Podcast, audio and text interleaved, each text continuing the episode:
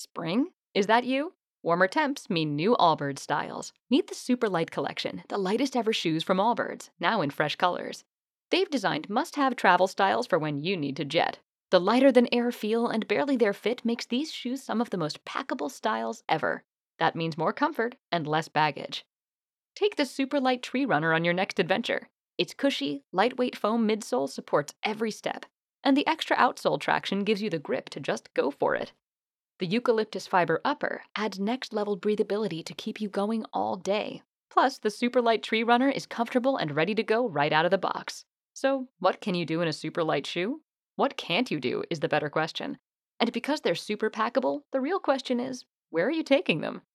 Experience how Allbirds redefines comfort. Visit allbirds.com and use code SUPER24 for a free pair of socks with a purchase of $48 or more. That's A L L B I R D S dot com, code SUPER24. Every day, we rise, challenging ourselves to work for what we believe in. At U.S. Border Patrol, protecting our borders is more than a job, it's a calling. Agents answer the call, working together to keep our country and communities safe. If you're ready for a new mission, join U.S. Border Patrol and go beyond. Learn more at cbp.gov/careers. Good morning, everybody, and welcome to the Stokastic NBA Strategy Show. While you come in, like the video, subscribe to the YouTube channel. Also, we're sponsored today by BetMGM, so shout out to them. I'm going to give you guys an offer where you get $200 for free for BetMGM a little bit later on in the show, but 11 game NBA slate, so a little bit of odd scheduling to start the year. We've gone two basketball games, 12 basketball games, two basketball games, 11 basketball games. They were on the larger slate size, Adam, what's going on? Do you prefer the 11 or the two game slate? If those are the options, I prefer 11. I prefer like six to eight.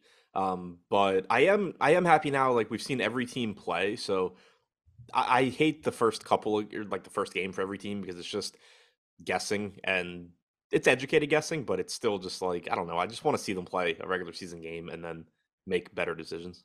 Yeah, totally agreed. And there are certain things too about this slate where there are players that I do think are mispriced based on what we saw from the first game of the year, or players that disappointed in the first game of the year that also led to really depressed pricing. So, uh, interested to see what your thoughts are on some of these players and 11 games. So let's just get right into it, starting with the San Antonio Spurs against the Indiana Pacers. Now, on the Spurs side of the game, this was the chalk on Wednesday for the first big slate of the year. We'd Keldon Johnson, Devin Vassell, Tre Jones. These guys were all picking up massive amounts of ownership.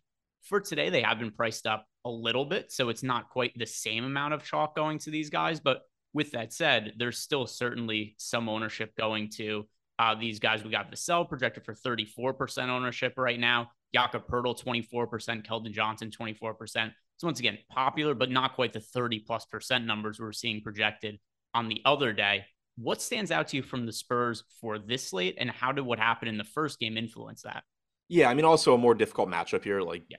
the the first night you had them in Charlotte, that had all the potential to just be a track meet back and forth game between two awful teams that play no defense. Uh, here you're at least playing a real NBA team in Philadelphia. Uh, but like you said, those prices came up a little bit. No, it's well. the uh, Pacers. Wait. Yep, I can't read. Yeah, I, I, was I was confused too, especially because the other day when we were doing the show and I fucked up the matchups to start the show. So I was like, oh, don't tell me I fucked this up again right out of the gate. So yeah, at least we're even one one. I don't now. even know. I don't even know what I looked at. Um, I was like that. Yeah, I was like that's weird. But anyway, um, so take that back. Not a real NBA team. Uh, still a good matchup. um, but yeah, I don't want to take too much away from the other day, at least on the negative side. Like we know that Tre Jones and Devin Devin Vassell may not be the best NBA players. They're not bad, um, but they're close to fantasy point per minute guys. You lost some playing time in that game. Uh, Tre Jones lost like five minutes at the end of the fourth quarter, uh, potentially. Devin Vassell, same thing. So I expect them still, if this game's competitive, to be getting around 30 minutes, maybe a little bit more. Um, and you know, like I was saying, without Dejounte Murray, without Devin or Derek White, man, I'm all over the place. Um, without Derek White, uh, they're they're both like 0.95 to one fantasy point per minute guys. Uh, so I don't want to read too much into what they did the other day. Obviously, Tre Jones kind of ended up getting there towards the end of the game anyway. Devin Vassell sucked, but uh, they're still good values. Uh, I do think you know them being a little bit more expensive does deserve to drive the price down a little bit. Yeah, and as for the matchup against the Pacers, also no Miles Turner in what on paper seems like a tank move, but he actually got hurt and one of the weirdest injuries ever. I don't know how this only happens in basketball and not in other sports, but we, we saw Miles Turner like tripped over a basketball and stepped on a ball boy's foot or something before the first game of the season. So he's injured and he is definitely the best defensive player on the Pacers. So that is one thing that makes the matchup a little bit easier for the Spurs than it otherwise would have been. But also it's it's an easy matchup either way because the Pacers just not are a team that is going to aggressively looking to win basketball games this year. But on the Pacers side, Miles Turner is still out. Jalen Smith is questionable. He got hurt towards the tail end of, of last game. So let's start this. Assuming Jalen Smith is in, how would he look as a value play with Miles Turner out? And then we'll talk about what happens if neither of them play. So yeah, if he's in, I think he looks good because you would expect him one, like the minutes just become more secure. And then two, there's more rebound. Not that Miles Turner is, you know, the the biggest rebounder, but there are more rebounds to go around, especially if they're going with you know Terry Taylor in Turner's place like they did last game. He's not exactly a big dude, so um, it, it would make Jalen Smith look better. Uh, the big thing for me would just be the solidifying the minutes because if like when Miles Turner is in, we know we're we expect Jalen Smith to start, but then you're just going to have a team that doesn't care about winning and that has plenty of bodies they can just rotate through there based on how games are going. When you take out Miles Turner, that's a lot of minutes that need to be soaked up by Isaiah Jackson, Terry Taylor, Oshae Brissett. So it makes it more difficult to just randomly remove Jalen Smith from the floor. Um, he had abbreviated first half rotations because of foul trouble, but then you got you know a normal second half rotation where he played the first seven minutes of the third. He closed for the final basically nine minutes of that game. I think if he's able to avoid foul trouble and you know if he's good to go, you're probably looking at 30 minutes or so from someone that averages over a fantasy point per minute. Yeah, a couple things that stood out. Number one, like you said, the foul trouble. So we only played 22 minutes, but even in those 22 minutes, 29% usage rate. He took 14 shots. So we finished with 30 fantasy points, even in the limited minutes. If he didn't get into foul trouble, he was going to destroy that slate, I think, against the Washington Wizards. And as long as he's in the lineup, no concerns about the knee, I would expect pretty good things for him uh, tonight. But who do you think would start in his place if he's not able to play? Do we just assume Isaiah Jackson starts and plays as many minutes as possible? My assumption is Isaiah Jackson. Um, I again, it's Indiana, like they can kind of do whatever the hell they want. But we had seen in the preseason that Isaiah Jackson was backing up Miles Turner. I think when Turner went down, they kind of just threw in Terry Taylor, you know, let Jalen Smith play the five basically. But if you take Jalen Smith out too, like that's a really small lineup if you're going to go with Oshae Brissett. So I assume it's going to be Isaiah Jackson. Yeah, I think that's a reasonable assumption. He was also the first guy to check in when Jalen Smith got into foul trouble the other day, which is also a good indication that he's the guy directly behind him. And then the other guy who looked really good for the first slate of the year and somebody who I have bets on when most improved player of the year this season, Tyrese Halliburton. I think he's a stud. I think he's a future all star. And there's just nobody else to handle the ball on this team, really. Buddy Hield, I guess, is their second best player right now, but he's primarily going to be playing off ball. So Halliburton, the assists are going to be there for him all year. If I'm not mistaken, actually, he had the most potential assists of anybody on the first slate of the year. He only finished with seven, but that was out of 21 potential assists because most of this team is terrible and can't make shots. But something else too 26 points for Tyrese Halliburton on a 25% usage rate. He's going to be a stud for fantasy this year. He is underpriced on DraftKings and FanDuel. One of my favorite plays on this slate. Yeah, right there with you. Uh, he's just really, really good. And I enjoyed, as someone that really hated on the Kings for making that trade, I enjoyed Domantas Sabonis being absolutely awful opening night while Halliburton was great. Um, but yeah, like his price tag came up a bit, you know, went up like 10% or so, but 7,900 I think is still just a little bit inexpensive for him given everything he brings to the table for this team. You know, he's going to get a ton of assist opportunities. He's a good enough scorer as well. There's just multiple ways for him to get there. And then there's going to be nights where he just puts it all together and you get the assists, you get the scoring, you get everything. Those nights will probably be few and far between because the Pacers suck. But uh, the, the upside is certainly there. He looks really good. Uh, since joining Indiana last year, 1.14 DraftKings points per minute for Halliburton. Yeah. And uh, by the way, in the initial build that I did this morning, I ended up getting to him about double the field. He's projected for 18% ownership. I got him in 37% of my lineups. And then even, over on FanDuel, where he is projected to be on the mid 20% ownership range, I still got overweight to that number on FanDuel as well. So Halliburton's going to be a core play for me. One of my favorite plays on the slate. Uh, anybody else? Any of the other role players for Indiana stand out to you? Um, I mean, Hield's kind of interesting just because he has the potential to get hot, and if he does, you know, he's going to get up plenty of, of shots. Um, but his price tags also come up to 6,400. Uh, Matt Mathurin played really, really well in the opener. He's somebody that I find interesting. Like he also played nearly 28 minutes in that game. So it's nice to see the minutes can be there too. On DraftKings, though, he's 5,500. So I think that's problematic. Um, on FanDuel the other day, I know he was cheaper. I'm looking now. Do you know off top of your head how much he is on Indiana? Uh, he's 4,300 on FanDuel. So if you want to take some shots on him on FanDuel, I think that's fine. He looked really good in the preseason as a scorer. He looked very good against Washington as a scorer. Um, so I do think that there is some upside for him there. The minutes looked good. Uh, I think just you know difficult at 5,500 on DraftKings to get there.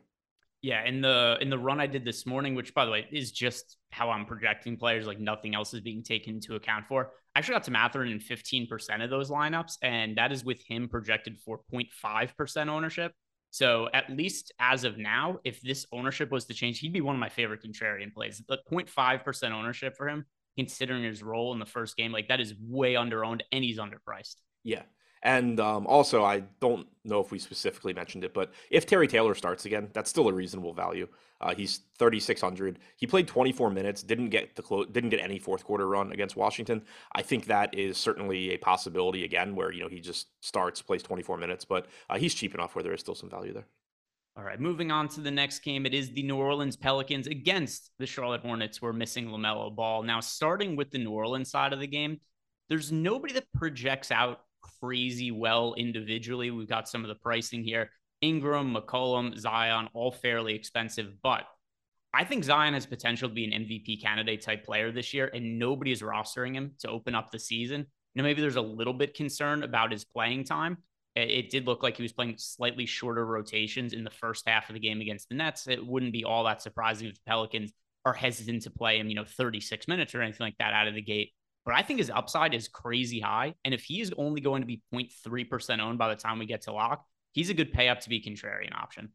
Yeah, I don't have any issue with that. Um, we got the report before the game the other day that he wasn't going to be on a minutes limit, and it was just like, yes, he is. Like it, it's it, it's not going to be you know 22 minutes or anything, but uh, Zion's not going to go play 36 minutes, and he didn't, and I don't think anybody should have expected him to. But to your point, he is really good, and he did lose basically four minutes to garbage time. So maybe he would have played 34 minutes, in which case that makes him look even more appealing. He had a 34.8% usage rate. I think New Orleans is going to be a really difficult team to rely on anybody individually on a night to night basis because they just have a lot of mouths to feed, a lot of really good players. So I think you're going to see some volatility there where, um, you know, Zion some nights ends up not being the guy, or Brandon Ingram some nights. You know, In- Ingram game one had a 35.8% usage rate. McCollum and, and Joe Val were at 25.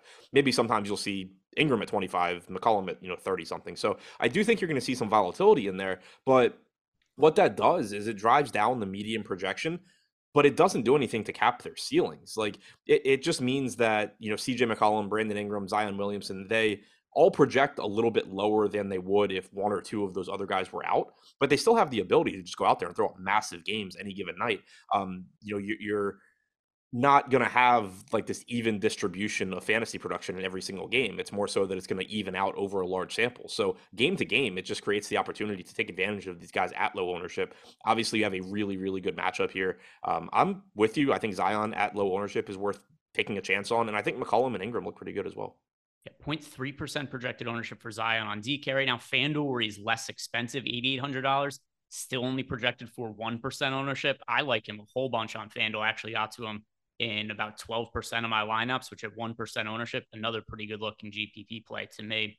Uh, let's talk about the other side of the game where the Charlotte Hornets, there's no LaMelo Ball for them. They've been listing him as just out like on a day to day basis. It seems like he's going to be out for an extended period of time with the grade two ankle injury. But in his absence, Kelly Oubre moved into the starting lineup. Terry Rozier played a big role. Gordon Hayward also played an expanded role. The minutes in that game also got a little fudged up because it was a game against the Spurs where it was massively one sided. The Spurs are just going to absolutely suck this year. They are going to be so beyond terrible. It, ter- also, Gregg Popovich's last year. I can't believe they're making him go through this, but we've got this team going up against the Pelicans, and it should be fairly high scoring. The total is 229 and a half, one of the highest totals of the entire slate. What stands out from the Charlotte side?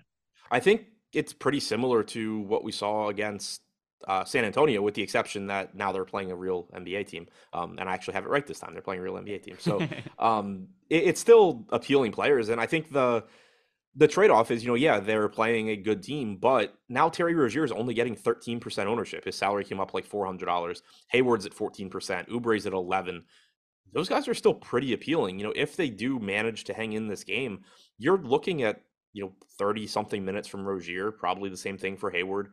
Um, Kelly Oubre certainly not afraid to shoot the ball. He only played 23 minutes in the opener, but he dealt with some third quarter foul trouble. So uh, that he, he dealt with some first half foul trouble as well. So really affected his playing time. I think all three of those players at low ownership seem like pretty appealing tournament options. This seems like a good game in general to target in tournaments from a standpoint of, you know, maybe there isn't there aren't that many guys from this game that are like your highest owned across all of your lineups. But this is a really useful game, I think, for just mixing in lower owned guys that still have really high ceilings. Yeah, I think that does totally make sense to me. There's a game that's expected to be really high paced, high scoring, and there isn't that much ownership. You know, you got Rozier projected for double digit ownership, but by and large part, this is not a game that's expected to be popular, but a lot of points are supposed to be scored in this one. And by the way, if you guys want access to all of the tools that we have, projections, ownership projections, not just for NBA, but pretty much all of the DFS sports out there. We've got you covered over at stokastic.com. And if you sign up using the promo code Hardwood, you are going to get 10 days of projections for all the sports for only $10. That also is going to come with our new lineup generator, which is a really useful way if you guys are short on time or if you just want the simplest way to get lineups. There's going to be a couple different buttons you click to customize in terms of you playing uh, tournaments, what size tournaments are playing, and all that. And then you're going to get lineups that, based on our simulations, are projected to finish in the top 20% of GPP. So it's a really useful tool that you guys should check out. And when you're signing up, use the promo code Hardwood, $10 for 10 days of all of our projections and tools for all the sports out there. Next game that we have here on the slate is the Chicago Bulls against the Washington Wizards. Now, starting with the Chicago Bulls side of the game, Zach LaVine out again. Pretty concerning to me that we're now uh, two games into the season where LaVine has been ruled out basically for what they're calling rest, despite having offseason knee surgery. So something doesn't really appear to be right there. They did pull off a somewhat surprising upset win over the Miami Heat in the first game of the year. We saw a really big role for DeMar DeRozan in that spot. So DeRozan, Vooch, each of them picking up double digit ownership today. Are these good players to go to? I think so. Um, there's just elevated upside when you take Zach LaVine out, and then the the main reason that you didn't get much ownership going to them on the opening night slate. Well, there were a couple of reasons. One, you had pricing like Bam Adebayo at 6,400, but also you just had a difficult matchup against Miami, so that's going to drive down the projection at least a little bit for guys like DeRozan and Vooch. Now you get the matchup with Washington, which is not as concerning. Uh, DeRozan, massive usage without LaVine. Uh, also, you know, can take on an elevated playmaking role without Lonzo out there. Vooch should see an uptick in in usage as well. So both of them look very good to me. I think that they deserve the ownership they're getting. You have small forward and power forward eligibility for DeRozan, which is nice. Center only for Vooch, but he's also only seventy five hundred dollars, so that looks good as well. Uh, DeRozan played thirty six minutes out of the gate. Vooch played thirty three, so I think they both look very good. Yeah, uh, same. I don't have any issues with either of them. Both guys that I got to, not like crazy different from the field. I think the you know 11% ownership on Vooch, 17% on DeRozan seems about reasonable to me. As far as the role players go, I didn't really get to them at all. I, I do think like Dosunmu, he's going to play an expanded role. Caruso is is in line for an extended role. Patrick Williams also, but none of these guys were quite good enough value plays to make it into any kind of meaningful amount of lineups that I crunched this morning. Do you like any of the role players for Chicago outside of the stars? I see it the same way, and it's reflected that way in ownership as well. I think that they are reasonable. It's just that they're correctly priced. You know, Caruso at 4,600, Dosunmu at 5,500. Um, they are going to play elevated roles without LaVine. Uh, same for Coby White at 4,100, but um, they're pretty much priced where they're supposed to be. And with Coby White, like he played 24 minutes last game, but you have to keep in mind that this isn't the same Bulls team from a couple of years ago where when Coby White would get to play, his job was just to go out there and chuck up shots. Like he's still dealing with Vooch and DeRozan now. His, you know, he had, I think, a 19% usage rate last game. That's pretty much in line with what I would expect. The one thing I would mention from the bench, and I don't think it's particularly actionable on a slate of this size, but if this were a smaller slate, I'd be really interested in Drummond at only 4,500 because there's just so much upside for him if Vooch gets in foul trouble or anything weird happens as far as the rotation goes. Like if Drummond gets the minutes, he's just going to absolutely destroy this team.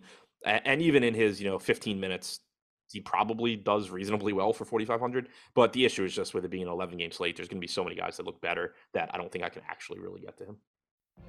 What if you could have a career where the opportunities are as vast as our nation, where it's not about mission statements, but a shared mission? At U.S. Customs and Border Protection, we go beyond to protect more than borders from ship to shore, air to ground. Cities to local communities, CBP agents and officers are keeping people safe. Join U.S. Customs and Border Protection and go beyond for something far greater than yourself. Learn more at cbp.gov/careers. Every day, we rise, challenging ourselves to work for what we believe in. At U.S. Border Patrol, protecting our borders is more than a job, it's a calling. Agents answer the call, working together to keep our country and communities safe. If you're ready for a new mission, join U.S. Border Patrol and go beyond. Learn more at cbp.gov/careers. Now let's talk about the other side, the Washington Wizards, who uh, nearly gave me a heart attack in the first game of the year because Miles Turner gets scratched from that game. So I end up betting the Wizards immediately. Those are the situations that I'm always betting for NBA purposes. So I have a bet on the Wizards with a lot of closing line value after Turner gets hurt in that spot. And the Wizards are up by like 15 with a minute left. And all of a sudden, the, the Pacers start getting threes. The Wizards are throwing around, uh, throwing inbounds passes away. And the Pacers had a chance to tie the game. Tyrese Halliburton had a three point attempt that would have tied the game. Luckily, he missed it and uh, the crisis was avoided. But all that aside, the one thing that I do have to take away from, at least to some extent in that game, uh, Porzingis apparently hurt his ankle prior to the game. He's not on the injury report today. Didn't end up being an issue, but played 32 minutes. I do wonder if he might have played a couple more minutes had it not been for him rolling his ankle in the pregame warmups. Is there anything that really stands out to you about Washington? Because individually, I actually really do like a lot of these players, but I, I find the pricing to be pretty fair. Yeah, that's the issue I have as well. Um, kind of n- nothing from game one really changed my opinion that I had going into game one, where I actually think Washington has a lot of players that are good fantasy players. It's just that they're all playing together right now. And until you get injuries or a decrease in pricing, it's probably going to be tough to really want to get there. For example, Bradley Beal, uh, you did actually get a decrease in pricing. He dropped like a thousand dollars on DraftKings from last game, but in game one, he had a 23% usage rate. And the Wizards broadcasters during that game were even kind of talking about like, you know, it's good to see Beal actually have competent teammates, but also like this is going to be an adjustment for Beal. And then after the game, Beal was like, look, I'm happy to just be able to pass the ball to guys and like actually get back to getting like some catch and shoot threes and not have to do everything offensively. So from like a team standpoint, I think that's really good. From a DFS standpoint, it's going to be really frustrating because you're just not going to be able to rely on Bradley Beal night in and night out to go have a 33% usage rate. I do think Porzingis at 7,800 is somewhat interesting. We know he's a really good point per minute guy. He averaged one and a half DraftKings points per minute with Washington last year. That was without Beal, um, but still had a 24.5% usage rate last game. He's going to have plenty of rebounding opportunities here. Uh, same goes for Kyle Kuzma as far as rebounding goes. Those guys should pretty much get whatever they want.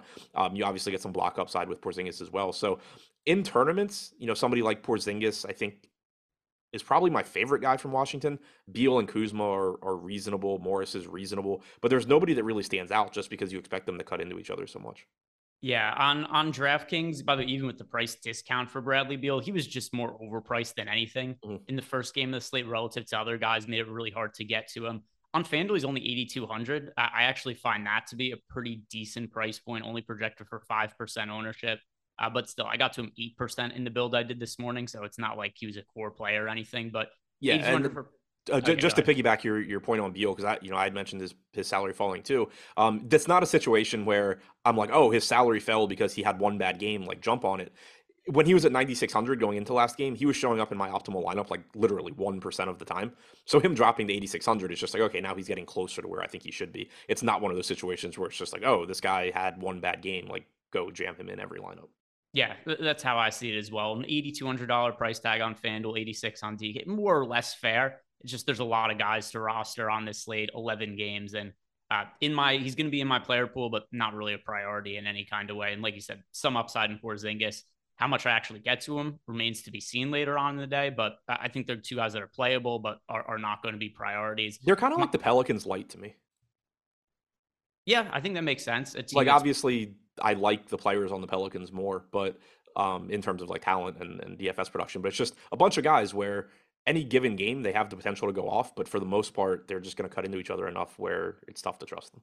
Yeah, no, I, I think that does totally make sense, and it's a team that at least out of the gate, I don't anticipate I'm going to get a ton of exposure to. But once some of these players start to get injured, like Porzingis at some point, probably going to miss games from the Pelicans. One of those guys going to miss games, and some of those other guys are going to stand out more. But as of right now, it's going to be hard to hard to really think any of those guys going to carry the bulk of the usage. On a complete side note, um, keep an eye on like just sort of what Porzingis is doing early in the year. I happened to catch an interview with him after the Wizards game uh, the other day, and he said that he stopped lifting weights. He started working like solely on mobility and stuff. He thinks it's better for his body. But then he also said that he got into like analytics for the first time in the off season and is like he was like, just watch. He's like, my shot chart's gonna look different, like blah blah blah. So I don't know. It's it kind of sounded like when you hear pitchers talk, and then you're like, oh shit, this guy just got a lot better. Yeah, it's definitely a possibility. Although it's kind of weird for basketball because sometimes it almost helps if they're idiots because the usage will be really high. If, yeah. if they have an understanding of what a good shot is, it just mean they it might just mean they shoot less. Well, the uh the example Porzingis used was really funny to me. Like it was it, something I would have never thought about. He was talking about his three pointers and um he was like, I've always taken deep threes because I can and I don't know. He's like, it looks cool. You like to practice it. And then he was like, but like I was digging into all this stuff and I realized that like I'm seven foot three. I should literally have my toes like up against the three point line when I shoot threes. There's no reason for me to be deeper. So it's like stuff like that where um, I don't know, maybe he shoots better from three this year. Yeah, certainly a possibility. At the very least, I think it's going to help Washington. I don't think that they're going to be like a surefire playoff team or anything like that, just because the East is so loaded and deep this year. But I think that they're probably going to be in the play-in game and they could compete for a playoff spot, which is probably a lot higher than than, than the majority of people. I think this is a pretty solid squad the Washington's put together, health bearing, because they still need Porzingis to stay healthy, which who knows if that does or doesn't happen. Uh, next game here, Toronto Raptors taking on the Brooklyn Nets, and I, I'm I'm really interested to hear what you think about the Nets. But first, we have to start with the Toronto side of the game, and a guy that I was pretty high on as a contrarian play for the first game of the year, and I'm going to be going back to again today, is Scottie Barnes. His role in the first game of the year, he does a little bit of everything. I really was, I was really surprised to the amount that the ball was in his hands, though. So it was a 23% usage rate, but also seven assists. So it does look like he's going to be a primary facilitator for this team this season. And another team that's pretty spread out in terms of where their production is because they got Pascal Siakam, Fred Van VanVleet, Scottie Barnes, OG Anunoby. But the pricing here is pretty favorable. Scottie Barnes, $6,300 on DK, $6,600 on FanDuel. It stands to reason a player who won Rookie of the Year and was really well regarded going into the draft is going to be better in his sophomore year than his rookie year. I think this is a breakout year for Scottie Barnes, even more so than last year. And I'm going to continue to be overweight on him to open up the season. Yeah, I think that makes a lot of sense. Um, we had talked about him the other day, and it's still like he's point guard, small forward on DraftKings too, which is yeah. really nice. It allows you to fit him into a bunch of different uh, roster spots. The usage is nice. He's gonna have the ball in his hands. Everything looks good there. Um, OG Anunoby, I mentioned him the other day. Uh, he came through with a big game as well. I prefer Barnes, but also I think you know Anunoby at low ownership is a reasonable option as well. Uh, should play a ton of minutes, and that's the nice thing about Toronto in general is Nick Nurse hates these dudes, and uh, they're gonna play a lot yeah, it's I don't know if he's going to change that this year because he totally wore his team down by the end of the year. If Fred VanVleet wasn't able to play multiple games a, a week basically at the end of last year because he was playing 40 minutes per game for the first three quarters of the season, but at least for now, it looks like it's going to at least stay fairly high minutes to open up the year. So, uh, with that being the case, I like getting behind these guys, and I I'm going to be projecting at least the start of the year guys like Gary Trent, OG Anunoby, Scottie Barnes, Fred VanVleet, Siakam these guys look like they're going to be getting 36 plus minutes or so, each of them every night. And that's minutes that we can't really rely on from other teams in with, with regularity. So that's just going to make some of these guys look a little bit better than other players just because they're getting two to three more minutes. Yeah, exactly. Um, yeah, it's like there's there's plenty of good players that are going to end up playing those 36, 37 minutes, but it's that you can completely trust the Toronto guys to do it, barring foul trouble or injury. Yeah, and uh, something that doesn't look like we said Nick Nurse, kind of what he does. Don't think that's going to change. So I think there's merit to Anunoby, Barnes, VanVleet, Siakam. Siakam is fairly popular though in the build I did this morning, both DraftKings and FanDuel. I came in a little bit underweight to the field. The priority for me was Scottie Barnes. I was about double the field on him. Uh, any anybody else from Toronto that really stands out to you?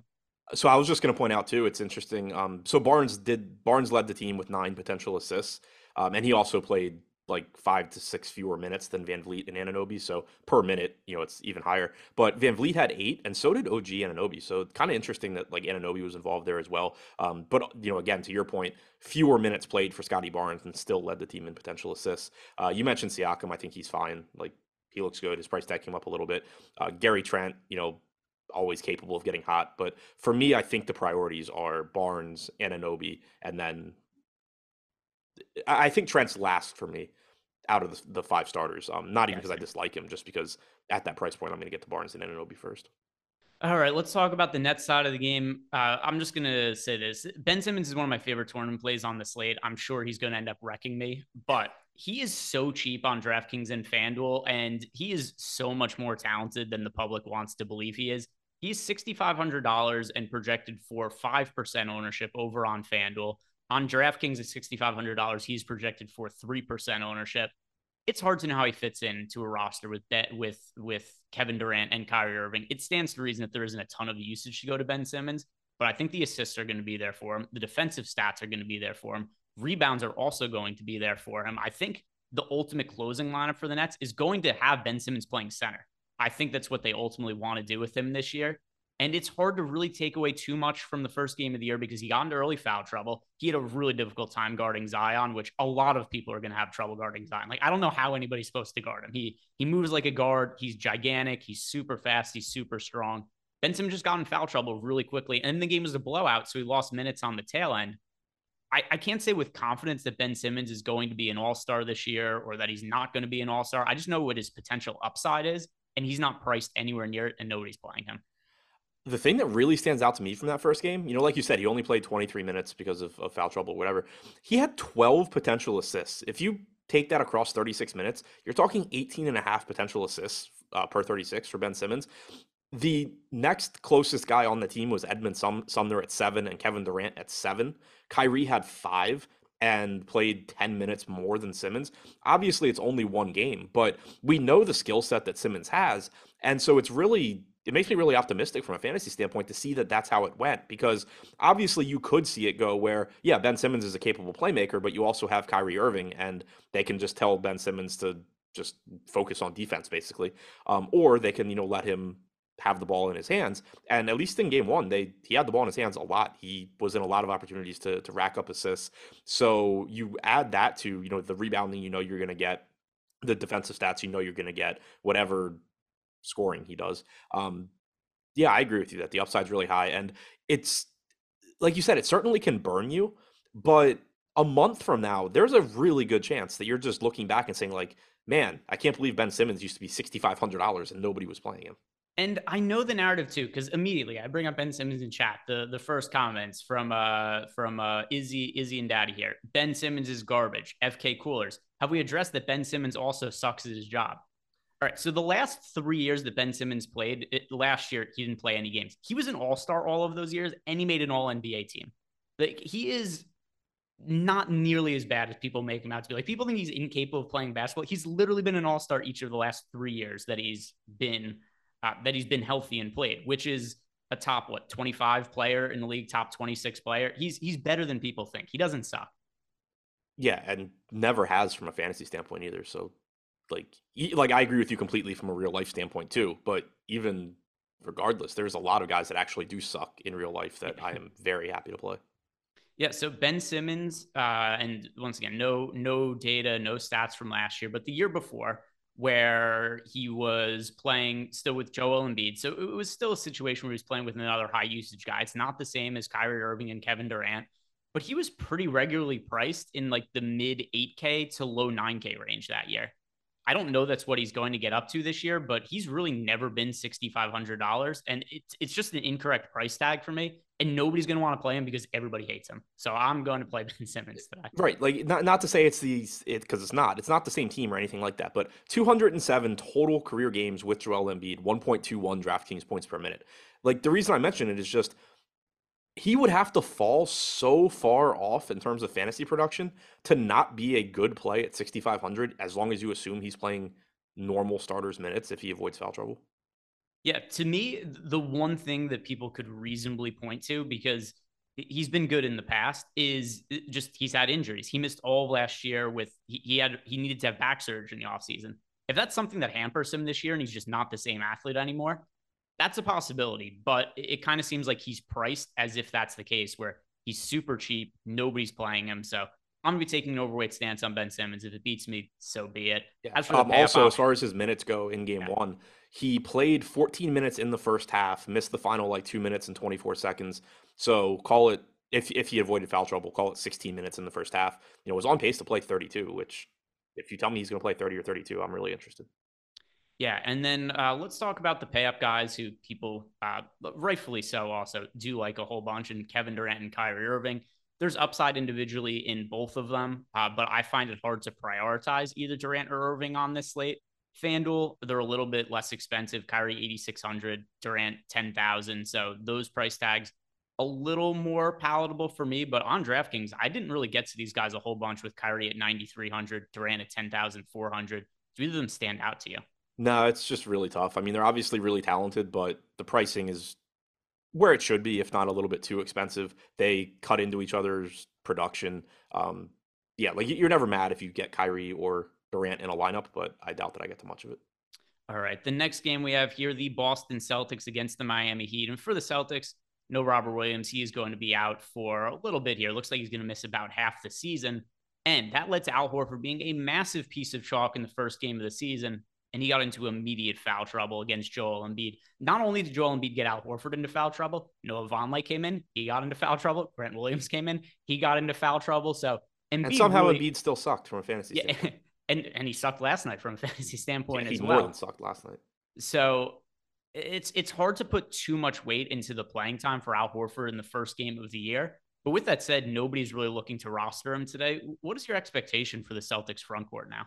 I, I mean, I'm expecting 30 minutes or so from Horford. Obviously, the foul trouble played a big role. Um, but in the games that he started without Williams last year, he averaged about 30 minutes. And keep in mind, that's going to include games where he was in foul trouble. So it's a situation where, like, if the game goes perfectly, maybe Horford plays even more.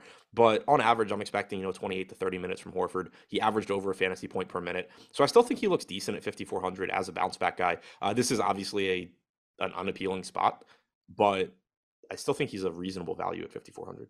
Yeah, and then as for the pay up guys on the team, and also I think Al Horford's a, a, not an awful contrarian play to really troll people. It would be really funny if he had a big game today. Just yeah. the the the outrage that would be on social media if Horford goes out and scores like 40 fantasy points today. As for the pay up options, Jaylen Brown, Jayson Tatum, I found it hard to pay up for Jaylen Brown when I was building my lineups. Jayson Tatum, I think that he looks decent, but he's also projected for about 20% ownership today. And I think that ultimately there's going to be other guys that I'm going to just prefer spending up for. Matchup against Miami isn't the easiest one. So if you get to Tatum, that's okay with me, but the ownership to me is about fair. Anything else from Boston really stand out to you? It's a team that I'm not getting a ton of exposure to. Uh, the $5,300 price tag on Marcus Smart seems pretty cheap as well. Um, I hate this matchup, but he played 36 minutes last game. If he avoids foul trouble, I expect him to keep doing that. So him and Tatum are both just in situations where they are underpriced. It is also a tough matchup. They are also getting ownership. So they kind of come out as like neutral to me as far as I think they are getting the ownership they deserve. I don't think there's like a massive edge in those guys, but I do think they still look like good plays. And let's move on to the Heat side of the game. And Bam Adebayo, enemy number one in these parts. So Adebayo is $7,900 on FanDuel, about reasonable. Still a little underpriced on DraftKings at $7,100. I thought he was going to be crazy cheap for this slate. $7,100 is still on the cheap end for Bam Adebayo, but I thought he was going to be even cheaper than he was for the first game of the year. I think this is a good bounce back spot for Bam Adebayo. I'm still looking to buy low on him, but it's a little different playing him at $7,100 on DK as opposed to the other slate where he was $6,400. So $700 price increase. I still like getting to Bam. I think it's a chance for him to bounce back. One thing I will add about the first game of the year, and I was kind of making jokes online about how he got broken in the playoffs last year because his playoff numbers were really weird in terms of that. And you you replied to me on Twitter about this. He just wasn't shooting in the playoffs. Like he wasn't even giving himself opportunities to score points. Hey guys, it is Ryan. I'm not sure if you know this about me, but I'm a bit of a fun fanatic when I can. I like to work, but I like fun too. It's a thing. And now the truth is out there. I can tell you about my favorite place to have fun Chumba Casino. They have hundreds of social casino style games to choose from, with new games released each week. You can play for free anytime, anywhere. And each day brings a new chance to collect daily bonuses. So join me in the fun. Sign up now at chumbacasino.com. No purchase necessary. VGW Group. Void were prohibited by law. See terms and conditions. 18 plus. With Lucky Land slots, you can get lucky just about anywhere. Dearly beloved, we are gathered here today to. Has anyone seen the bride and groom? Sorry, sorry, we're here. We were getting lucky in the limo and we lost track of time. No, Lucky Land Casino with cash prizes that add up quicker than a guest registry. In that case, I pronounce you lucky. Play for free at LuckyLandSlots.com. Daily bonuses are waiting. No purchase necessary. Void were prohibited by law. 18 plus. Terms and conditions apply. See website for details. He was taking shots in the first game of the season. They just didn't fall. He had a 27% usage rate. He took 15 shots, and all of them were around the basket. He just only made five of them. Uh, more often than not, he's going to shoot better than 33% of the field. So good bounce back spot for Bam Adebayo. He's just not quite as strong of value as he was in the first game of the year. Yeah, I mean it's a difficult matchup, and the salary came up a bit, but I just view that first game from Bam so much differently than the general sentiment. Like everybody, and I get it because, like everybody, myself included, jammed Bam into lineups. Then he killed those lineups. I was pretty happy with the way that game went though. Like he played a bunch of minutes. He had like a 25% usage rate. Uh, one thing that does stand out as being a negative, he only had four potential assists.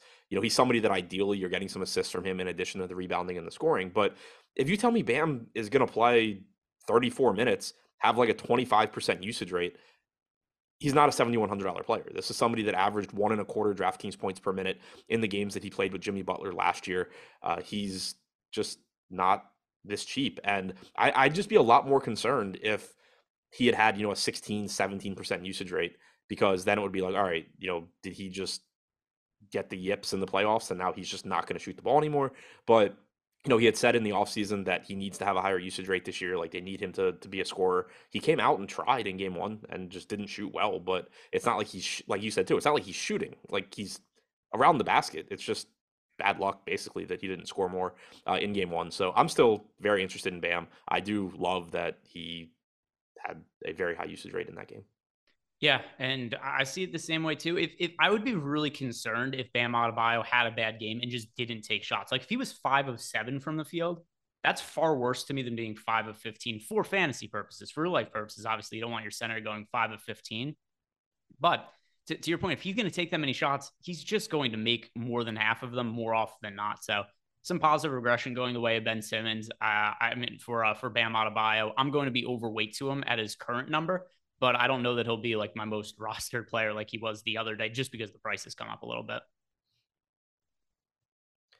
Yeah, no, uh, same boat for me. And obviously, like there's a lot of opportunity cost to the position as well. So, um, yeah, I, I doubt that he's my he was my second highest owned guy the other day. I doubt he's that high, but I'm I'm still very optimistic about him. All right, let's move on to the next game, which is the Orlando Magic against the Atlanta Hawks from the Orlando side of the game. I think we just need a little bit more information here. Cole Anthony's questionable to play. He got sick before the Magic's first game. He got ruled out. Was it two or three minutes before lock? So we saw a really big game for Banchero in his first ever NBA game. And to an extent, I mean, he's the first overall pick in the draft. I understand why people would be high on him and that he has potential to have a lot of upside. But he's also, to me, about appropriately priced. And if Cole Anthony plays, there's just going to be less usage to go to Banchero. If Cole Anthony's out, then yeah, changes the situation. Banchero stands to gain more usage. Jalen Suggs, he played a pretty big role in the first game of the year. Uh, but what what is your take on this situation if the first assuming that Cole Anthony plays? So I, I think the Anthony thing's interesting because it doesn't have to take usage away from Banchero. Um, Jalen Suggs had a, like a 28% usage rate in that game. So it's not like Suggs just came in and, and didn't get any usage. Um, I think you're probably just going to see ups and downs from Banchero because one, it's not a very good team. Two, you have Jalen Suggs that's going to have games where he takes a bunch of shots. You're going to have Cole Anthony looking to get his. So I think you're going to see that usage kind of fluctuate. But it's certainly a good sign that you know he had a 31.5% usage rate in that game. The offense ran through him. I don't think he stands out as like a, a priority or anything, but uh, certainly more interested in him today, I guess, than I was in game one. I had none of him in game one, so may not get any of him here either. But uh, I, I just don't know that Cole Anthony has a huge impact on him, given how much usage Suggs had in that game too. Yeah, and something else too. Banchero's priced up to seventy four hundred dollars on DK. I don't have him projected poorly right now with Cole Anthony, and I have him for 36 fantasy points. It's just hard for me to get up to that 7,400 price tag. Things will change if Cole Anthony is ruled out. Uh, but in terms of the rest of the team, anything else from Orlando really stand out to you? Because to me, I, there's just nobody I'm really going to be prioritizing if Cole Anthony plays. So, as expected, Franz Wagner did lead the team in potential assists with 10. Uh, he had five actual assists. Didn't have a great fantasy game. Um, had a pretty high usage rate as well. So, he's someone that I'm kind of interested in just because I think that he's being slept on a little bit, but at the same time, he's not at a great price tag. I think he's tough to prioritize. So, uh, yeah, there's nothing that like really stands out to me, but any of Carter, Wagner, Banchero are reasonable tournament plays at basically no ownership. And on the other side of the game, I'm still not totally sure what to make of the Atlanta Hawks. Trae Young, DeJounte Murray actually both looked really good in the first game of the year. And there was a usage to go around as well. Trae Young still 33% usage rate in a game against the Houston Rockets. DeJounte Murray, his usage rate was a little bit lower at 23%, but he did everything for the team. He had assists, he had rebounds, he had defensive stats. So it looks like there's still going to be opportunity for Murray and Young. And I, I watched most of this game just because I was interested to see the dynamic between the two of them. I was surprised how well they meshed in the first game that they played together, but we also have to take into account they played against the Houston Rockets, who might be the worst defensive team in the NBA. But at the same time, too, the Magic are another really shitty defensive team. So I think there's opportunity for both Trae Young and DeJounte Murray, but at least at their current price points, I'm not really getting to them a whole bunch. So I'm really encouraged by the fact that you got 18 potential assists from Young and 17 from DeJounte Murray in the first game.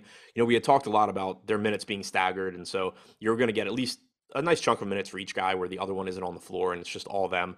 Um, but it was really nice to see that, you know, they, they both played like 38 minutes. So you're not talking about a huge they, played a lot of minutes alongside each other. Um, and so it's nice to see that like you didn't have one of them really just drop off and and lose all of their peripherals. So uh, that does make me feel good. And I think the pricing is still like it's reasonable. Um, 9,700 on Young, 9,600 on Murray. You get a very high ceiling from both guys, but there's also just going to be better values and also guys that project a little bit higher. So that's why you're getting like three and four percent ownership on them. They look like good tournament plays. They don't look like guys that I'll be building around just because it's going to be tough to you know consistently get to them in lineups. Yeah, one thing I will add though is so that was for DraftKings for FanDuel purposes. I don't understand Trae Young's price point. For some reason, FanDuel lowered Trae Young's salary to eighty seven hundred dollars at $8,700, I really do like Trae Young on FanDuel. I legitimately have no clue how that ends up being his price over on FanDuel. His salary went down from $9,100 to 87.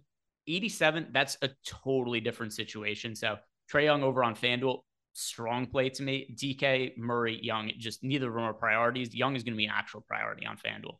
Yeah, I agree with that. And then also from a DraftKings standpoint, 6200 for John Collins is still really cheap. Played 33 to 34 minutes in the first game, has power forward and center eligibility. Uh, he's the highest owned guy from this team on DraftKings and probably should be. Yeah, and uh, same over on FanDuel as well. He was somebody who I got to in a chunk of lineups. He is $6,100 there with power forward and center eligibility. So both DK and FanDuel. John Collins, I think, looks like a pretty good play in a good matchup against the Orlando Magic. Next game is the Detroit Pistons against the New York Knicks. From the Pistons side of the game, Cade Cunningham got into really early foul trouble in the opening game of the year. So it's something that when we look at Cade Cunningham, I think we have to take that in consideration with his stats, which, by the way, we're still not terrible in the first game of the year, but his playing time had a lot more ceiling to it. He played 35 minutes. He might have been close to 40 minutes had it not been for the foul issues. Still 18 points, 10 assists, 24% usage rate.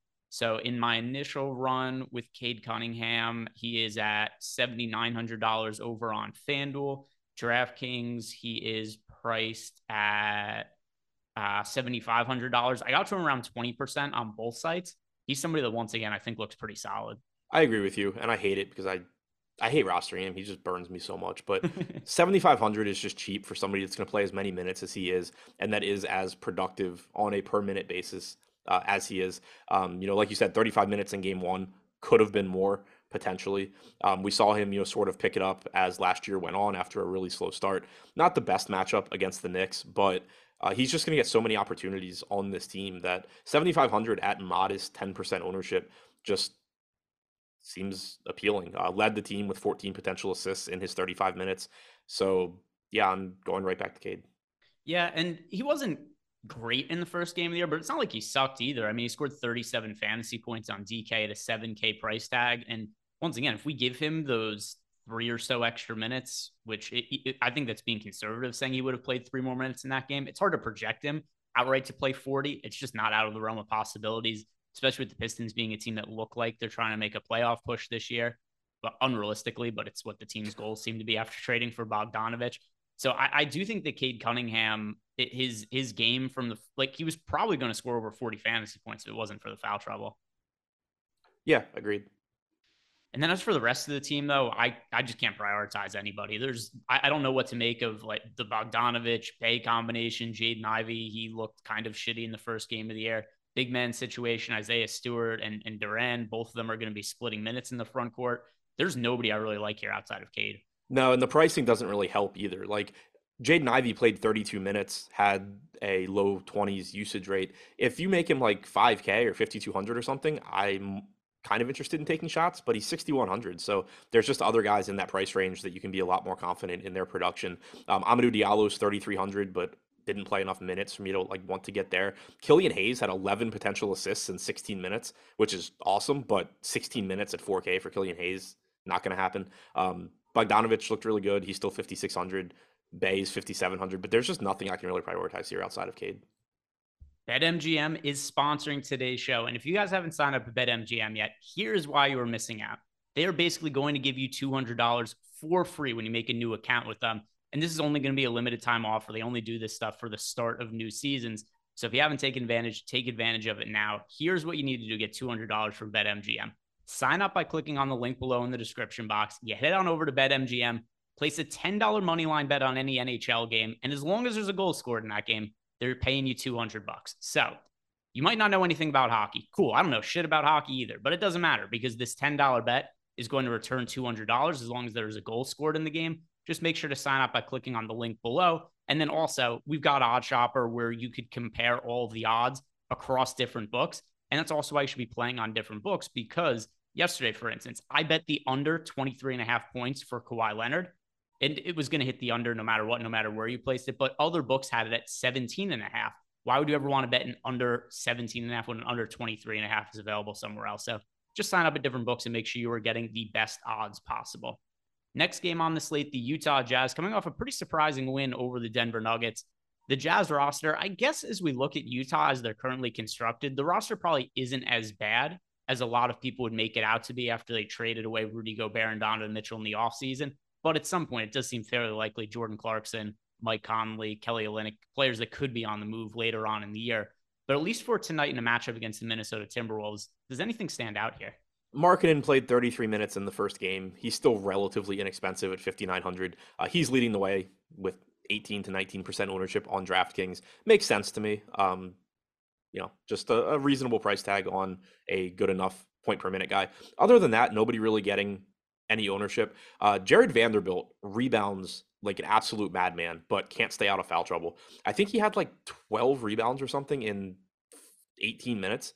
Um, it was, I, I don't remember the exact number, but I know it was insane. Um, so like he's someone where there is upside there as like a very low owned guy, but then he just is in foul trouble a lot and it's really tough to rely on him. But uh, there's not much that stands out as a priority for me outside of Markkanen.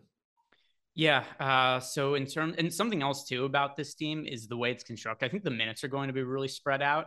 So we saw uh, Clarkson, who was not in foul trouble, didn't even close the game, and he ended up playing 29 minutes despite despite starting. He didn't play all that much in the later stages of the game. Kelly Olynyk played just 15 minutes. There was some foul trouble situations, but. Oh, no. Uh, but I still think it's just going to, in general, be really hard to project the minutes for guys outside of maybe Markkanen's minutes are consistent. I don't really know what to make of the playing time of anybody else. Like I didn't even know, I didn't even think Rudy Gay was really going to be in the rotation. And then he played a pretty significant role. I thought Talen Horton Tucker was going to play a bigger role for this team. He played 14 minutes despite guys being in foul trouble. I, I just don't know what this rotation looks like. especially for a team that I really do think their goal is to try to get Wembanyama.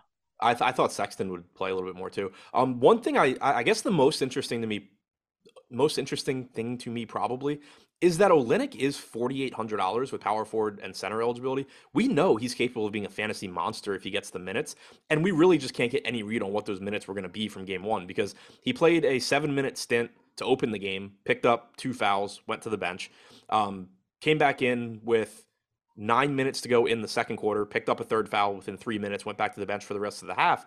If he was going to play 16 minutes in the first half, like barring foul trouble, he was basically playing a rotation where you were looking at 32 minutes or so from Kelly Olynyk. If Kelly Olynyk plays 32 minutes at 4,800, he is going to be a really, really, really good play. The issue is like one, you're just there's going to be games where he's in foul trouble. There's no guarantee that doesn't happen tonight. And then two, we can't be that confident in this team having a consistent rotation from game to game because they just have so many new pieces that I'm sure they're still trying to figure out how to piece together. But um, Olynyk is the one that I guess I would point to where it's like there is some uncertainty here that creates a massive ceiling if things break your way. Yeah, and uh, I, I think I think that actually totally does make sense with Kelly Olynyk because the minutes, yeah, like you said, is 15, but he did foul out. Would he have played more if he got in a foul if he didn't get into foul trouble? Certainly.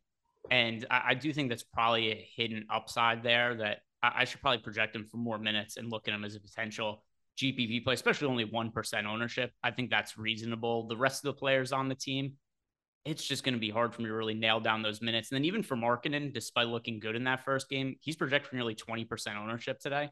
I don't know that I really want to play him all that much when I'm going to start factoring in ownership later, especially right. because uh, yeah, go ahead. Yeah, no, I was going to agree with you. Like to me, he looks like the safest, best, however you want to phrase it, play from Utah. But like at twenty percent, okay, cool. Like I can probably find other guys in that range that are lower owned. Yeah, and then something else to consider too is the Minnesota defense should be considerably better this year than it was last year because they added Rudy Gobert, one of the best defensive players in the NBA.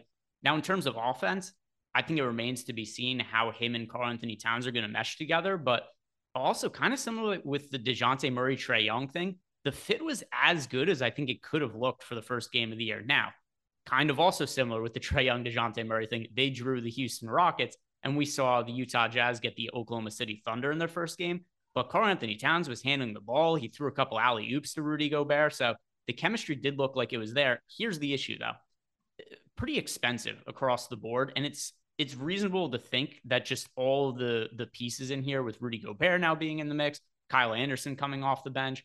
I just don't know how much usage there's going to be for guys like Karl-Anthony Towns, Anthony Edwards, D'Angelo Russell. So it's going to be hard for me to prioritize these guys really on any slates unless the pricing changes. Yeah, that's pretty much where I'm at too. Um, also, one thing that is a net just that I, I, wanted to go back and see. Um, I had mentioned in the games that Russell played last year with Towns and Edwards and without Beverley, uh, he had a massive bump in his assist percentage. Didn't happen last game. Uh, he had fewer potential assists than Edwards and Towns. Obviously, that's one game, but it does concern me a bit for Russell just because we know Edwards is a young player that certainly could just take on an expanding role going forward. Uh, seeing Edwards with 15 potential assists in only 32 minutes is really good for Anthony Edwards, but uh, potentially really bad for D'Angelo Russell, and just sort of muddies the water even more on those guys. Yeah, it's a team that I hardly got any exposure to, and not because I don't like the players. I really like the players. It's just everybody's kind of expensive across the board, and it's going to be hard for me to get to them for that reason, especially on some of these earlier slates where there are some players that are a little bit underpriced or undervalued. They're another kind of like Pelicans type team for me, where I'm not I don't expect any one guy from this team to be a priority, but um, I could see just you know using them in your lineups where like you have five, six chalky guys, and it's like, all right, I need a player that has a high ceiling and isn't going to get much ownership. Anthony Edwards, you know, you work here. With the Lucky Land slots, you can get lucky just about anywhere. This is your captain speaking. Uh, we've got clear runway and the weather's fine, but we're just going to circle up here a while and uh, get lucky. No, no, nothing like that. It's just these cash prizes add up quick. So I suggest you sit back, keep your tray table upright, and start getting lucky. Play for free at LuckyLandSlots.com. Are you feeling lucky? No purchase necessary. Void where prohibited by law. 18 plus terms and conditions apply. See website for details. Yeah, and that's uh, pretty much the same way I'm seeing them as well. A lot of teams are like that. There's there's a lot of talent in the NBA right now, and there's a lot of really deep teams with multiple star players. And that that's certainly something that's going to make it a little hard to parse some of the usage in the early stages of some of these new look teams. Now, the next team here, we have the Memphis Grizzlies. We skipped really... the Knicks. Oh, oh, what's that? We skipped the Knicks. Wow. Okay. Well, to make this easy, there's not that much I like from the Knicks anyway. That's all right. Randle's cheap, right? Uh, let me go back. I mean, he's getting he, he's eighty four hundred, but he's getting four percent ownership. The highest owned guy from the Knicks is Brunson at five percent. Um, to me, it's again like if you land on Julius Randle, that's fine. But at the same time, like Jayson Tatum is four hundred dollars more expensive than Julius Randle. In the lineups I ran this morning, my most rostered Knick was Jalen Brunson, and I got two percent of him. So it's a team I don't I don't really think I'm going to get. I didn't mean to skip over the Knicks, uh, but uh, if there was any team I was going to skip over, I'm happy it was them. Is there anything else from the team that that you want to talk about or stands out? My, and my bad to the Knicks. I didn't I didn't mean to do that. No, I don't think so. Um, and Marie Sun said no McDaniel's talk. Wow, if we start talking about all the McDaniel's of the world, this slate, this show will not end before lineup before lineups lock. Yeah. So uh, let me see in McDaniel's how much of him. Like if I had like one or two lineups with McDaniel's, that wouldn't surprise me. But that's not somebody who's going to be making it into a lot of my lineups. I could guarantee that. Yeah, I mean, he had a big game. He played a lot of minutes, but like it's just very difficult for him to consistently produce. Is he can he end up in a lineup like here and there? Sure. But if you start touching on all of those guys, this show will literally last 12 hours on an 11 game slate.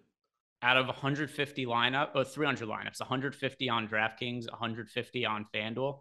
I got Jaden McDaniels into zero of them on both sites. So uh, it's he's expensive and he's probably not going to play a very big role this year. He's in he, the mid 5K range. He's 5,300. He's projected for 0.1% ownership. Yeah, it's it's it's not somebody who's going to be a priority. If you're if you're playing Jaden McDaniels at 0.1 percent ownership and he goes scores a million fantasy points, cool. But I don't really think he's any sort of priority on this slate. Where players could be a priority though, Memphis Grizzlies against the Houston Rockets. So with no Jaren Jackson Jr. in the front court for Memphis, and we have to keep in mind the game did go to overtime. But Santi Aldama played 39 minutes. He scored 40 fantasy points. He was fairly low owned in the first slate of the year, first full slate of the year, I should add. And he was somebody who made a massive difference in tournaments. How much do you buy into his role going forward with Triple J out? I mean, I buy into the playing time. I don't buy into him just being this fantasy monster that we've seen, you know, I guess in the preseason and then obviously in game one. Um, would have played like 34 minutes in regulation, had a set, had around a 17% usage rate. Massive game, and like the upside is going to be there just because he's playing those minutes. But at the same time, he's also up to $5,100 now. I'm just not convinced that he's you know some great fantasy option. Like you're still dealing with Desmond Bane and Ja Morant from an offensive standpoint. You still have Steven Adams as a big. Um, like I think Aldama's fine. Um, eight percent makes sense to me. And I do think a pretty good pivot off of him is Steven Adams, who's fifty three hundred dollars on DraftKings. Now the the the center position is always loaded, so it's hard to say like go out and play you know a whole bunch of Steven Adams. But I did get overweight to him in the first crunch I ran. And I also think he's only projected for 3% ownership. I wouldn't be surprised if Aldama ends up being much more popular than the current 8% projected ownership just because he was such a difference maker in the first slate of the year. And I should also add here that Aldama is only $4,300 on FanDuel. I would not be surprised if he ends up being really popular on FanDuel at that price point. Just looking at how Aldama scored a lot of his fantasy points, what he said before, only 14% usage rate. This is not a guy who's going to be taking a massive amount of shots. The game also went to overtime, but rebound dependent, some defensive stats as well.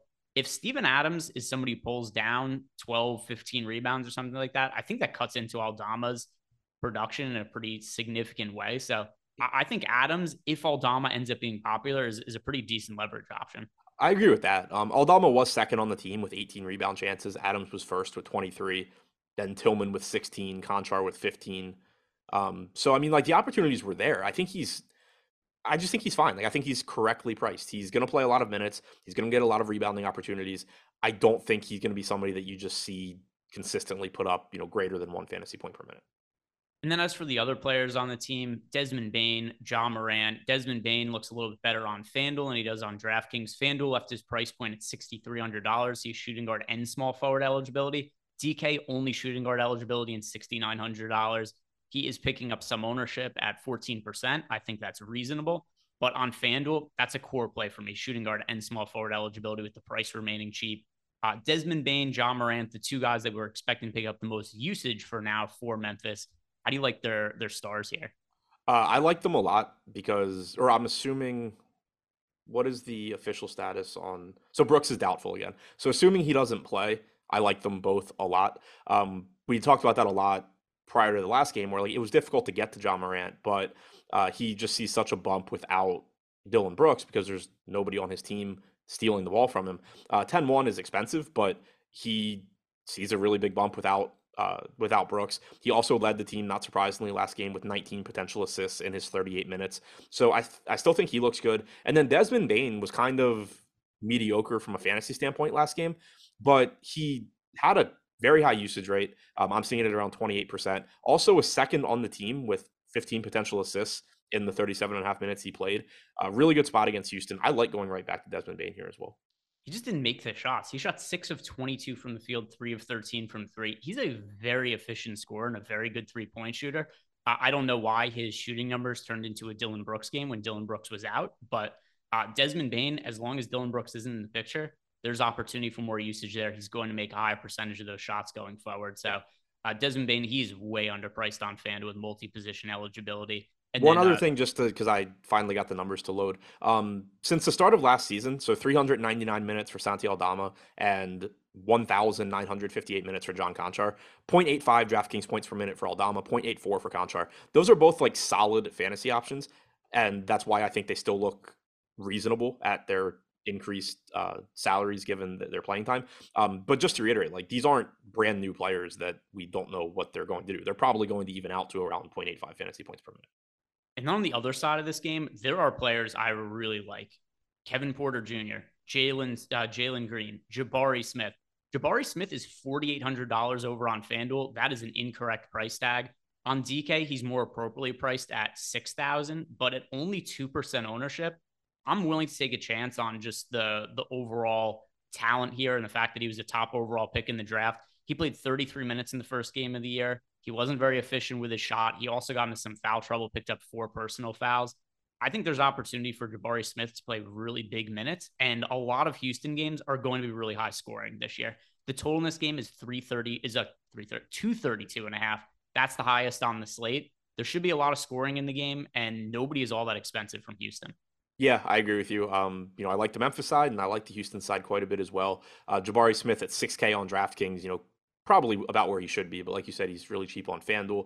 Um, Bruno Fernando's salary came up to 4,400 on DraftKings. That's at least at a point where like it can go very poorly for you. But he still played 26 minutes. He was really productive in Game One.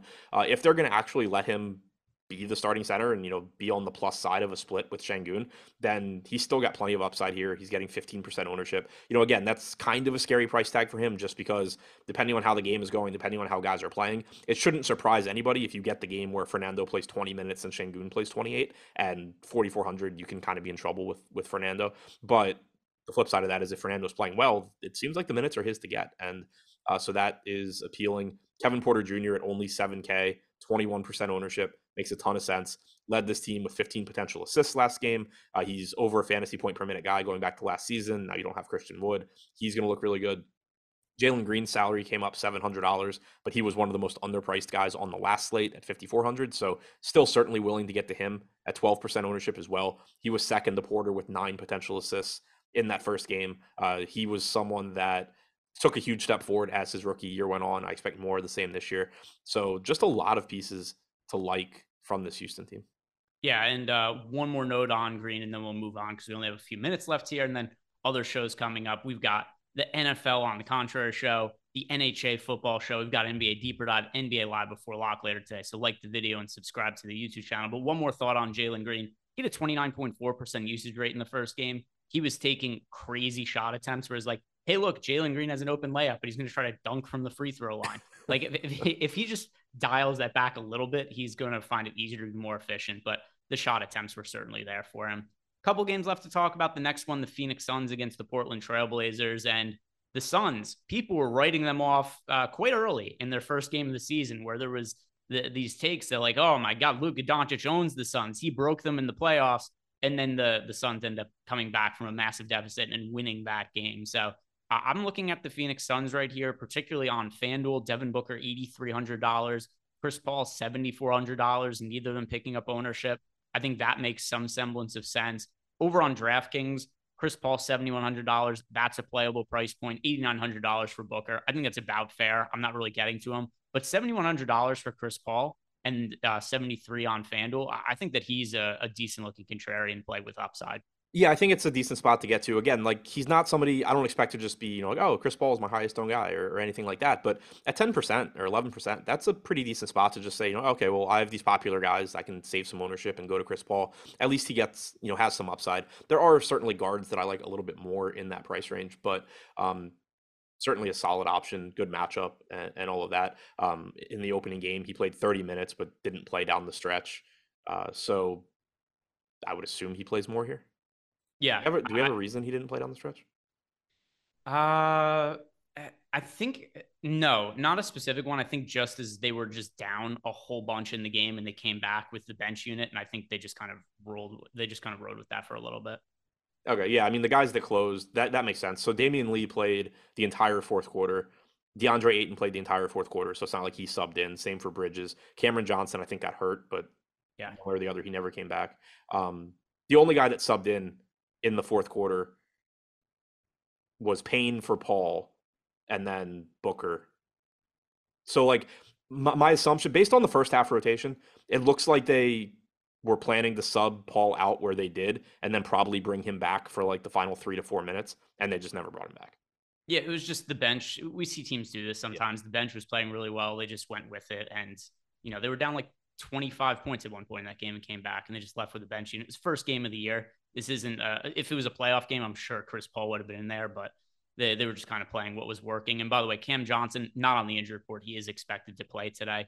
Other side of the game, the Portland Trailblazers. I think this is a really underrated team coming into the year. I think people forget this is a team that had the longest consecutive streak of making the playoffs before last season. And people have just been dying for Damian Lillard to go play somewhere else. There's been fake trades to put him on other teams for years now it's kind of made people forget that he's actually good and this team is not terrible.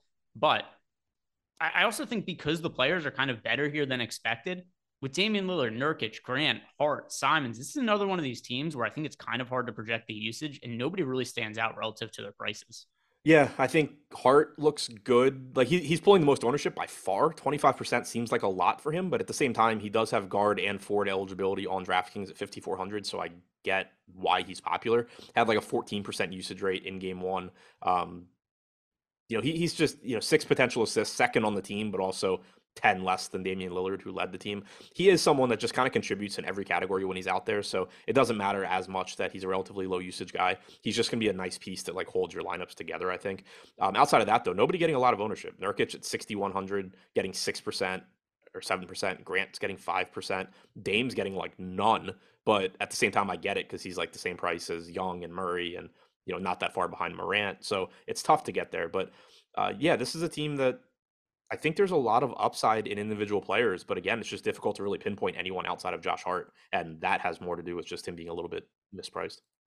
Final game on the slate, we've got the Nuggets and the Warriors, and on the Denver side, Jokic was a little bit disappointing in the first game of the year. He was my most rostered pay up option, finished with 46 fantasy points against the Jazz, and uh, he also got into foul trouble in that spot. Didn't close the game either because it was a blowout, so we lost a couple minutes from that standpoint. Uh, we do have Michael Porter Jr. back in the mix for this team. He had no real minutes restriction. He played big minutes. Jamal Murray played very limited minutes in the first game, though. So I'm looking at this team this way. Uh, I think that we should see Jamal Murray's minutes slowly start to climb, but I'm not really looking to roster him anytime soon. As for other guys on the roster, Bones Hyland is okay from a salary saving perspective because he's relatively cheap. Jokic, always a good pay up option, but at the same time, too, I think he's going to be a little bit less productive this year than last year, just because Jamal Murray and Michael Porter Jr. are in the mix. With Jokic being more reasonably priced on DraftKings and FanDuel today, he's still the player I'm going to project for the most fantasy points, but I'm not going to be jamming him in in the same way as I did on Wednesday.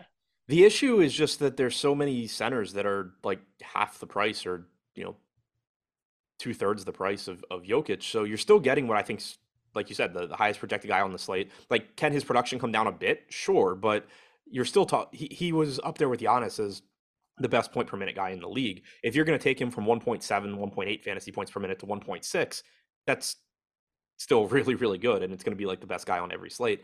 Uh, he still led the team last game with 17 potential assists. He had a 27% usage rate, which was higher than everybody except Bones Hyland.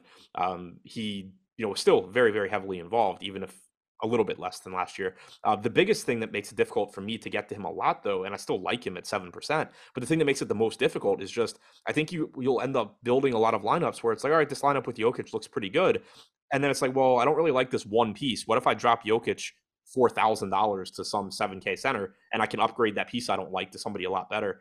I think you're just going to get a lot of lineups that you like that way, and that's why he's seven percent owned. So uh, basically, if you can get to Jokic, I would still be very confident in doing it. Um, but the fact that there's a lot of underpriced centers makes it a little bit more difficult. Yeah, he's the player I've projected for the most fantasy points today, and I got to him five percent on my DraftKings run just because there's these other guys that look really good at the center position. There's a lot of them to play, so it did make it more difficult to get to him. And that end, you can only play a center in two spots, center and utility on DraftKings FanDuel, just the one spot. So it, it is a little prohibitive getting to him for me. And then on the other side of the game, it's hard to prioritize anything from the Warriors. I know Steph Curry ended up being really good in the first game of the year after there was the fake report that he was going to be playing limited minutes. But still, Steph Curry is not as good of a fantasy producer as he is a real life player he has these games individually, like he did in the first game of the year, where he's hitting his shots, the assists and the rebounds are there. But he's just not a guy who regularly puts up 60 plus fantasy points. He does it occasionally, but typically the ceiling and the floor is much higher on a guy like Nikola Jokic or other pay up options. There's nothing I'm really prioritizing from the Warriors. No, me neither. You, you summed it up well with Curry. Um, obviously he's got tournament winning upside anytime he steps on the floor. And typically when he has those games, I just don't win the tournament that day because it's so difficult to get to him when he's he's always priced for his real life talent level and for the fact that he can go win those tournaments. But he's not as good a point per minute guy as a lot of the guys he's priced around. Um, similarly, you know, Jordan Poole looks okay, Draymond looks okay. None of these guys really stand out um, from Golden State. I did want to mention two some not related to Golden State things at all. Um, one, Gordon was tied with Jokic in game one for most rebound chances with 14. Just kind of interesting. Like if you need a mid range guy to plug in, Aaron Gordon, you know, maybe. But what actually really stood out to me, and I hadn't realized it, Bruno Fernando had the most re- second most rebound chances total behind Ivica Zubac um, through everybody's you know through as of today. And Fernando played 25 minutes. He averaged one rebound chance per minute in that game. Um, just you know, obviously not going to continue at that rate, but pretty crazy to see. Yeah. So that is going to do it for us today, guys. More information coming for DFS. We got everything covered today. So check out all our football content today. We got NBA Live before lock, NBA Deeper Dive later. Just like the video, subscribe to the YouTube channel. We'll see you guys later.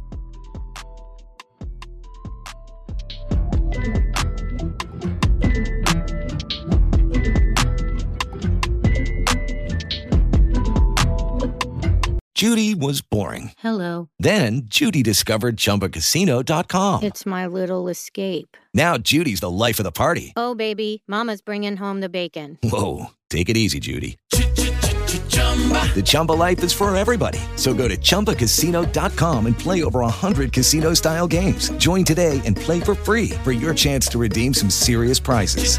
chumba ChumbaCasino.com. No purchase necessary. Void where prohibited by law. 18 plus terms and conditions apply. See website for details. It is Ryan here, and I have a question for you. What do you do when you win? Like, are you a fist pumper?